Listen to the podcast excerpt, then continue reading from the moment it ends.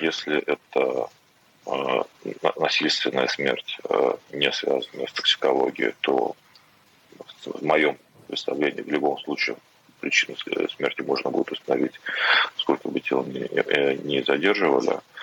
Если это насильственная смерть, связанная с токсикологией, то возможно или невозможно будет узнать причину смерти потом. Это будет зависеть исключительно от отравляющего агента, насколько там стабильна молекула. Ну и если мы допускаем, что это естественная смерть, то это будет зависеть от причины смерти, потому, а, потому что в целом они же могут просто собирать а, какие-то органы и выдавать тело без а, а, тех, органов, которые необходимы для установки причины смерти. Вы упомянули отравление, так или иначе. Мы знаем действительно, что Алексея Навального пытались отравить новичком.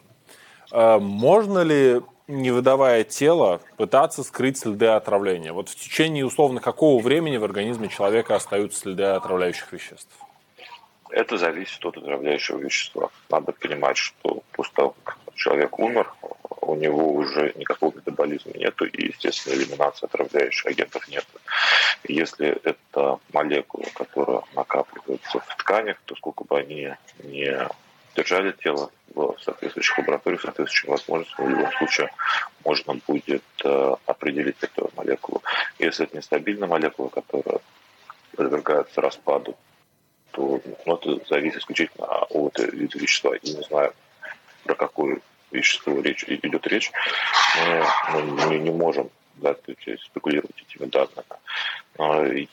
Если а, это то тот же самый агент, отравляющий, который был использован первый раз новичок, но я не судебный эксперт, но в моем представлении там очень маленькая концентрация может быть в, эм, в тканях, а то, что можно было бы определить, это на э, кожных покровах это можно обработать. Матери Навального говорят, что не выйдут тела Алексея две недели. Э, есть ли какая-то экспертиза химическая, э, которая проводится две недели после смерти? А, да, здесь дело не в химической экспертизе. Для химической экспертизы необходимо забрать биологические среды, кровь, мочу какие-то, если их интересует э, кусочки ткани, они могут анализировать, тело для этого не нужно. А, в целом, из того, что мне говорили судмедэксперты, бывает то, что э, в каких сложных случаях занимает химико-психологическая экспертиза и долгое время, и до двух недель, а, но просто для этого тела не нужно. Они могли бы забраться, что их интересует, а тело будет что дать родным похоронить. То есть причин э, оставлять тело условно в морге для экспертизы нет?